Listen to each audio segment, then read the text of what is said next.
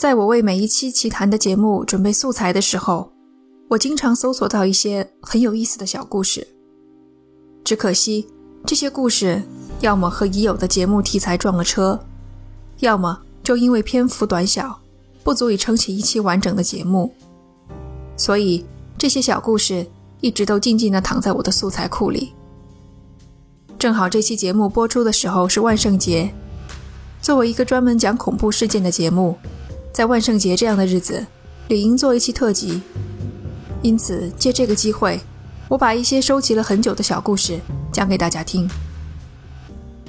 在我了解了很多恐怖离奇的事件之后呢，我越发觉得，很多时候事件本身虽然恐怖，但更加吸引我的，其实是事件中的人。他们的身上可以提炼出一些共同点，其中一点就是对于某种东西的执念。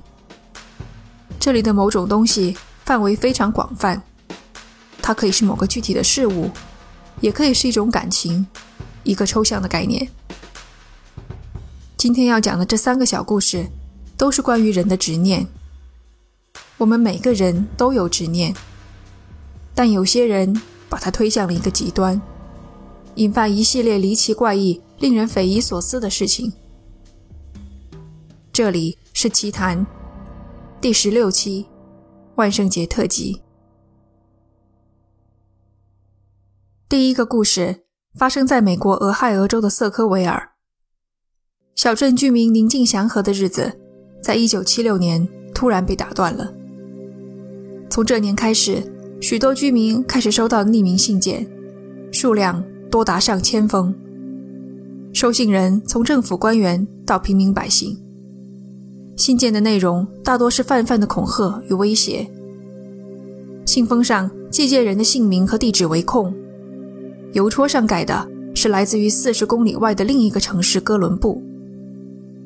写信之人故意模仿印刷字体，全部用大写字母，明显想掩盖自己的真实笔迹。人们开始称呼这个隐藏在黑暗中的写信人为“鬼影写手”。匿名信最早的一批收信人中有一个叫做玛丽·吉列斯皮的女人。玛丽是一所学校的校车司机，性格温和亲切，与人无怨无仇。她收到的匿名信里不仅充斥着恐吓与咒骂，还暗示鬼影携手知道玛丽已婚有孩子。还知道玛丽和教育局长有一段不为人知的婚外情。鬼影写手警告玛丽要认真对待这些信件，还给了她两个星期的期限，命令她在这个期限之内结束这段婚外情。玛丽没有将收到匿名信的事情告诉家人，包括她的丈夫罗恩。她只是将信件悄悄地藏了起来，并在暗中观察有哪些可疑的人物。她为什么保持沉默？没人知道。直到有一天，丈夫罗恩也收到了匿名信，信中十分直截了当地告诉他，斩断玛丽的婚外情，否则他将面临生命危险。罗恩当面质问玛丽，后者却对此矢口否认。夫妇俩达成一致，将这件事隐瞒下来。就在这个时候，他们又收到了一封匿名信。信中写道：“吉列斯皮，你有两个星期的时间，却什么也没做。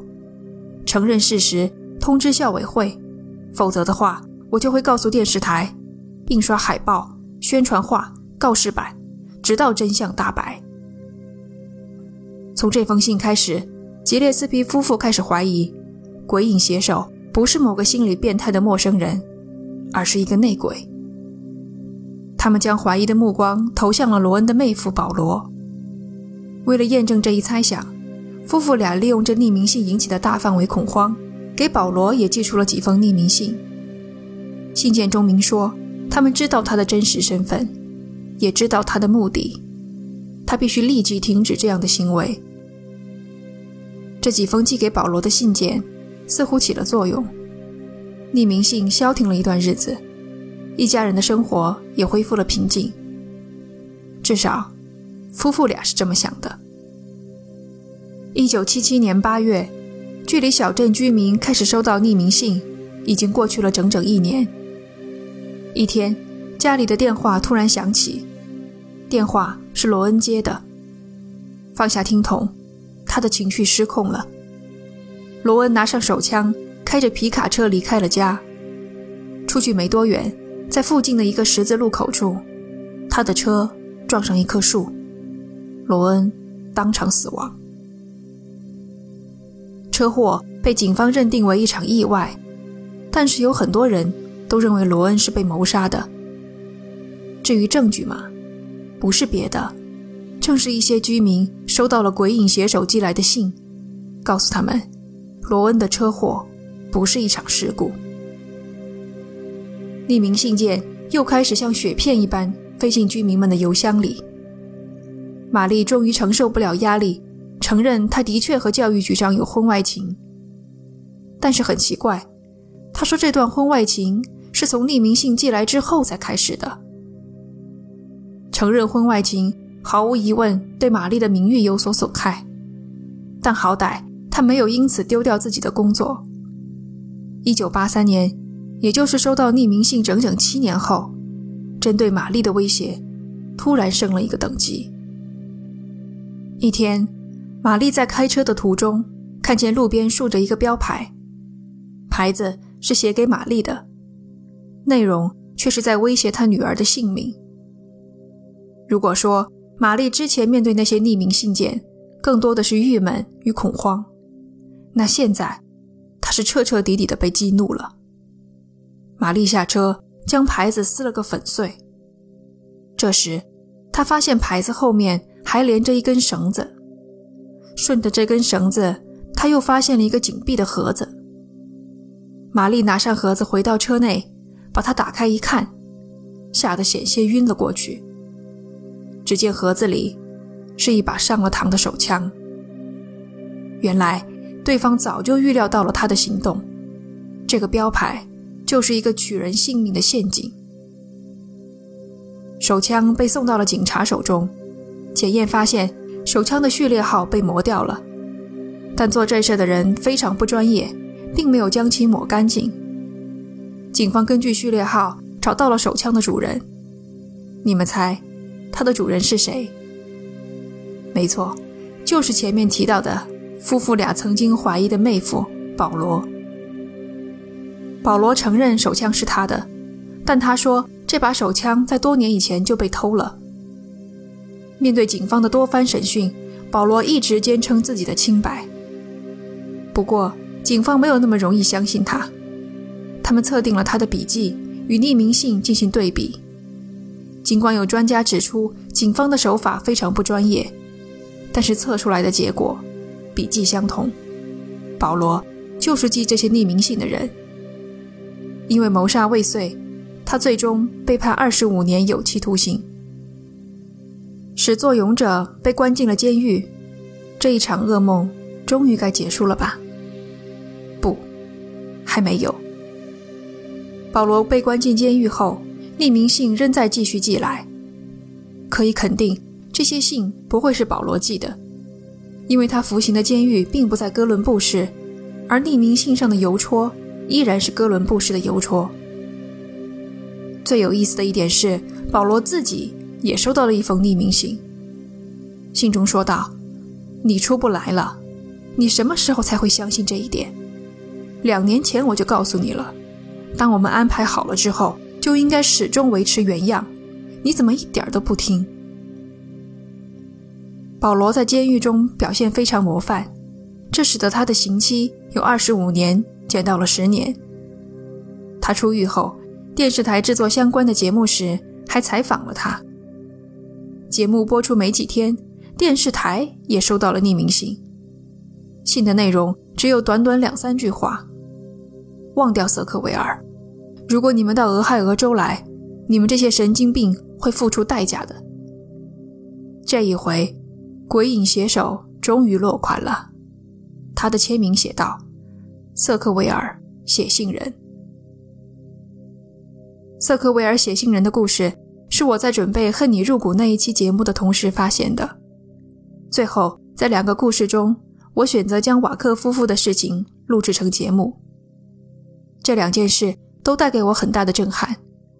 我原本以为这是电影里才会有的情节。人的恶意与仇恨真的可以如此之深，让人做出难以想象的可怕事情。仇恨是如此强大的一种感情，让人们深陷其中难以自拔。除了感情之外，更多的时候，人们的执念则是针对某种物品。俄罗斯人阿纳托利·莫斯科文是一个被同行们视作天才与怪胎并存的人。说他是天才，因为阿纳托利是有名的学者，他的研究领域包括语言学、历史学、民间传说等等。至于怪胎的部分嘛，阿纳托利对于墓地、死亡、墓葬仪式、邪教等等，有着超乎寻常的热爱。当阿纳托利还是孩子的时候。曾经参加了一个十一岁女孩的葬礼，葬礼上发生了一件令人十分不可理解的事情。女孩的亲人们要求阿纳托利亲吻她的尸体。阿纳托利曾经在一篇文章中写道：“一个大人强按着我的脑袋，我的嘴唇贴着女孩已经蜡质化的额头，我别无选择，只能按照他们的要求清了尸体。要换做旁人。”这件事恐怕会留下一辈子的心理阴影。但是对于阿纳托利，这件事像是一根火柴，从此点燃了他对于死亡的热情。从少年时期开始，阿纳托利最喜欢做的就是在墓地里晃悠。他开始疯狂地收集相关的书籍与玩偶，这些东西密密麻麻地挤满了他的房间。二零零五年，为了深入调查本地的墓葬情况。阿纳托利在两年的时间内，深入走访了七百五十二座墓地。走访过程中，他不得不从水坑里喝水，在干草垛和废弃的农场里睡觉，有时候甚至直接在墓地里过夜。虽然条件艰苦，但是阿纳托利收获了大量珍贵的一手材料。可惜，这些材料最终没能发表。可以想见，如此多的材料。一定需要长时间的整理，但阿纳托利没有这么多时间。至于原因嘛，大概是因为他被逮捕了。二零一一年，阿纳托利被警方正式逮捕。原来，他从墓地带回来的不仅仅是丰富的材料而已。现在，你们可以在网上找到警方当初公布的影像资料。阿纳托利拥挤而逼仄的房间内，书籍、文件、杂物已经快要堆到了天花板。沙发、架子、床上到处都摆放着人偶。这些人偶经过警方的调查，发现他们其实是二十六具年轻女孩的尸体。还原事发现场，在墓地找到合适的尸体后，阿纳托利用盐和小苏打对尸体进行腌制。当尸体皱缩成木乃伊一样的干尸后，用旅行箱将其运回家。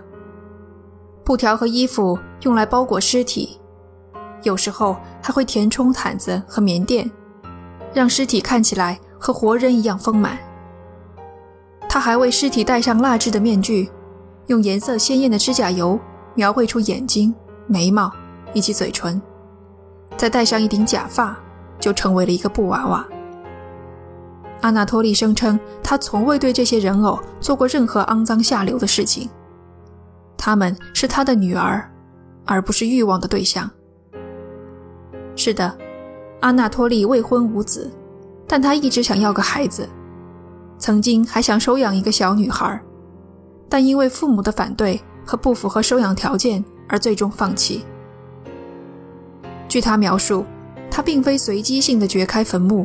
挖出某个女孩的尸体，在墓地里转悠的时候，有时会遇到鬼魂主动搭话。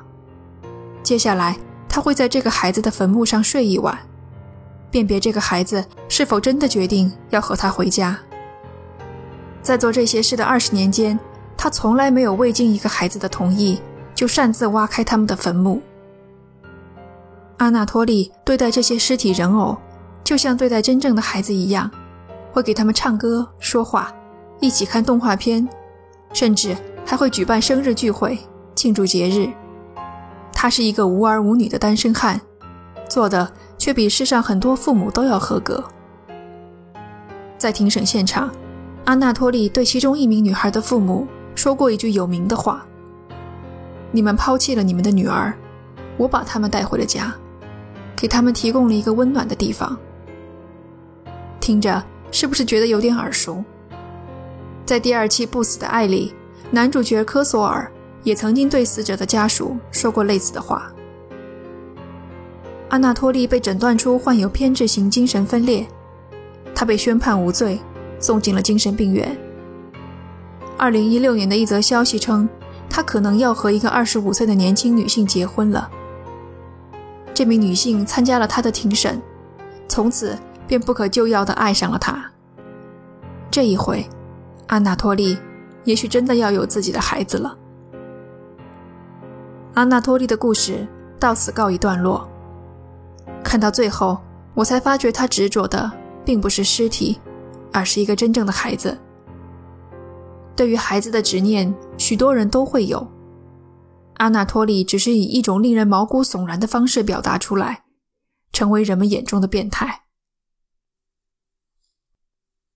如果让你想出一种从古至今几乎所有的帝王将相都曾幻想。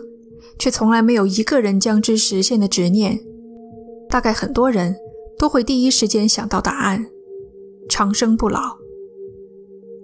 长生不老是一颗后悔药，你有不限次数的机会重新来过，修正错误，避免不幸，过上幸福的生活。下面这个故事并不恐怖，却非常值得一听。一九九七年。美国华盛顿州温哥华市，新来的转校生布雷安娜走进了长青高中的校门。布雷安娜很快融入新学校的生活，有了男朋友。男朋友知道布雷安娜不是本地人，可并不清楚她的过往。直到有一天，布雷安娜将自己的过去一一道来，男朋友听着听着，只觉得头皮一阵发麻。布雷安娜小的时候，亲眼目睹继父捅死了她的母亲，并且毁尸灭迹。接着，继父架起摄像机强奸了她，把录像带拿到黑市上贩卖。十一二岁左右，布雷安娜怀孕了，她被继父推下楼梯，腹中孩子不幸夭折。然而，警察不相信布雷安娜的指控，还打电话让继父接她回去。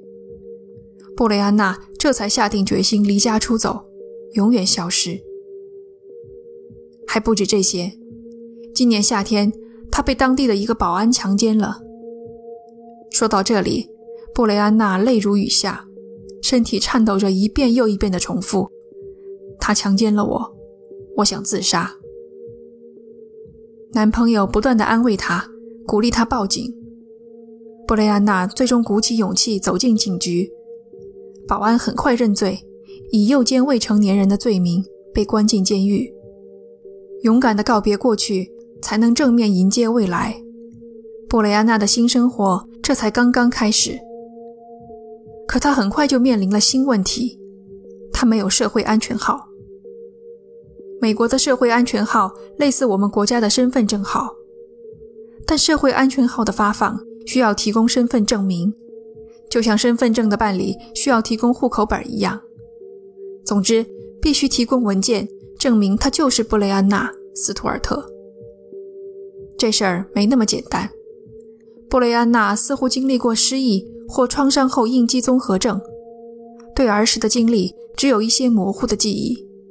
她不记得三岁以前的事情，甚至不清楚自己的本名是否叫布雷安娜。布雷安娜这个名字是继父给她起的小名。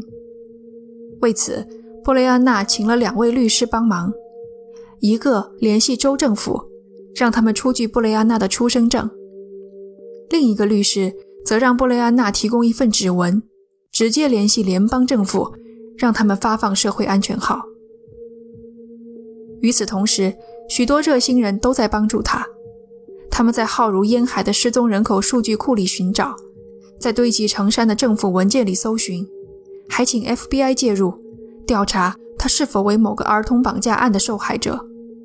所有的努力均一无所获，收获没有，疑点倒是浮出水面。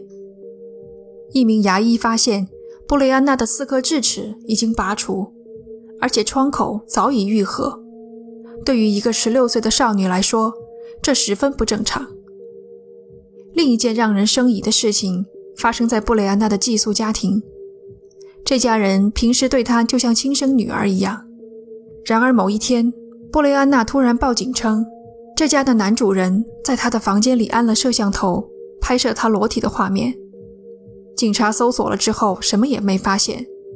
布雷安娜的指控纯属子虚乌有。男朋友回想布雷安娜说过的那些离奇而可怕的经历，第一次产生了疑惑：他会不会是在撒谎？布雷安娜求助的第一名律师先出结果，州政府同意出具出生证，只要拿着出生证，布雷安娜就可以顺利的申请社会安全号。可他还没来得及申请，警察就找上门来逮捕了他。警察说，他提供给第二个律师的指纹经过对比，发现属于另一个人，家乡远在德克萨斯州的特雷瓦斯隆贝利。指纹验证表明，布雷安娜和特雷瓦正是同一个人。你也许不会感到吃惊。一个人改名换姓到另一个地方开始新的生活，这是一个很老套的故事。然而，我要告诉你的是，特雷瓦六九年出生，布雷安娜入学则是九七年。也就是说，特雷瓦在二十八岁的年纪冒充十六岁的高中生，还和未成年的男孩谈恋爱。更令人吃惊的还在后面。进一步调查后发现，过去十四年间，特雷瓦总共使用了十多个假名，在全国各个地方生活。每一次，他都假扮成十六岁的少女，出现在当地青少年救助站寻求帮助。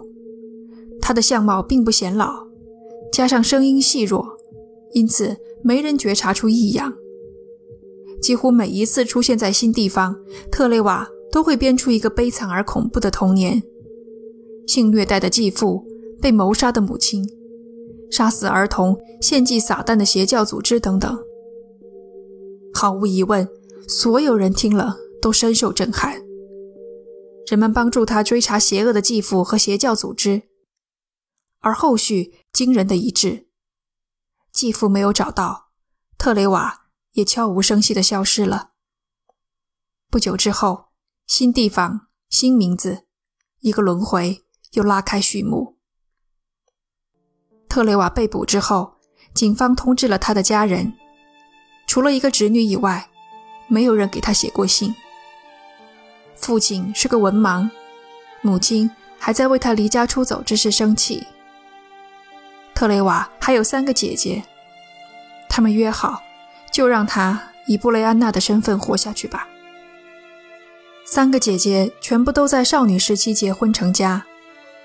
一天，三姐回来，进门就看见小特雷瓦坐在大伯的腿上。大伯嘴里喘着粗气，手伸进小特雷瓦的衣服里。三姐呆在原地，心被撕成两半。她预料到这一天会发生。大伯经常摸进姐妹们的房间，手在女孩们的身上游走，还警告她们。如果敢对旁人说半个字，就杀掉他们的父母，把他们全部占为己有。三个姐姐早早结婚，就是为了逃离这个男人的魔爪。这样一来，年幼的特雷瓦就成了唯一一头待宰的羔羊。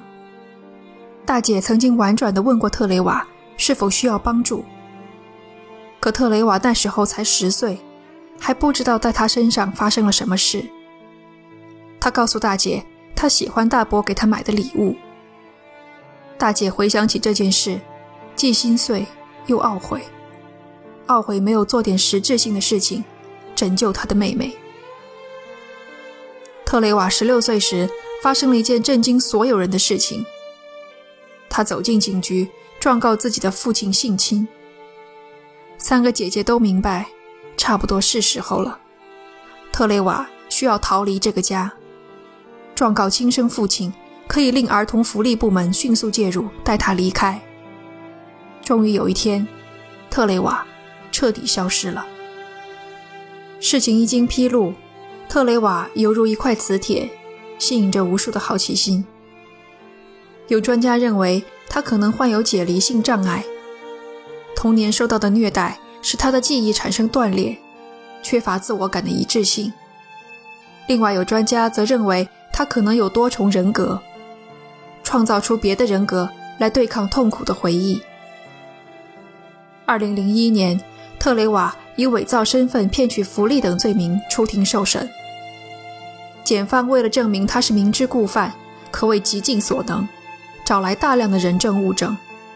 他们找到了特雷瓦十四年前的寄宿家庭，展示那个时候特雷瓦的照片。特雷瓦看着照片中的自己，一脸疑惑，连续问了：“这个女孩子性格好吗？聪明吗？努力吗？”几个问题之后，就再无话可说。检察官声称特雷瓦的行为对公众具有危险性，并举出诬告保安强奸的例子。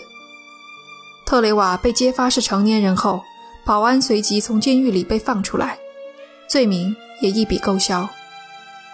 检察官又指出，特雷瓦经常背叛真心帮助他的人。除了诬告寄宿家庭一事，他还曾经指控青少年救助站的职员对他性侵。你们看，这是一个多么矛盾而痛苦的境地。一方面，他固执地回到少女时期。希望获得人们的关心与爱护，开启崭新的生活。一方面又无法自控地重复童年的悲剧，伤害那些真正爱护他的人。特雷瓦以为自己找到了青春不老泉，然而却在踏进去的同时，陷入轮回的泥沼。审判结束，特雷瓦获刑三年。一名记者听到他在喃喃自语。这太不公平了。记者问他：“什么不公平？是不是他幼年发生的那些事？”特雷瓦疑惑地抬头看着记者：“不是的。”他回答：“我的名字叫布雷安娜，我今年十九岁。”特雷瓦最后一次对着前来看他的人群说：“我唯一的罪名就是当一名少女。”感谢你收听这一期的万圣节特辑，这里是奇谈，我们下期见。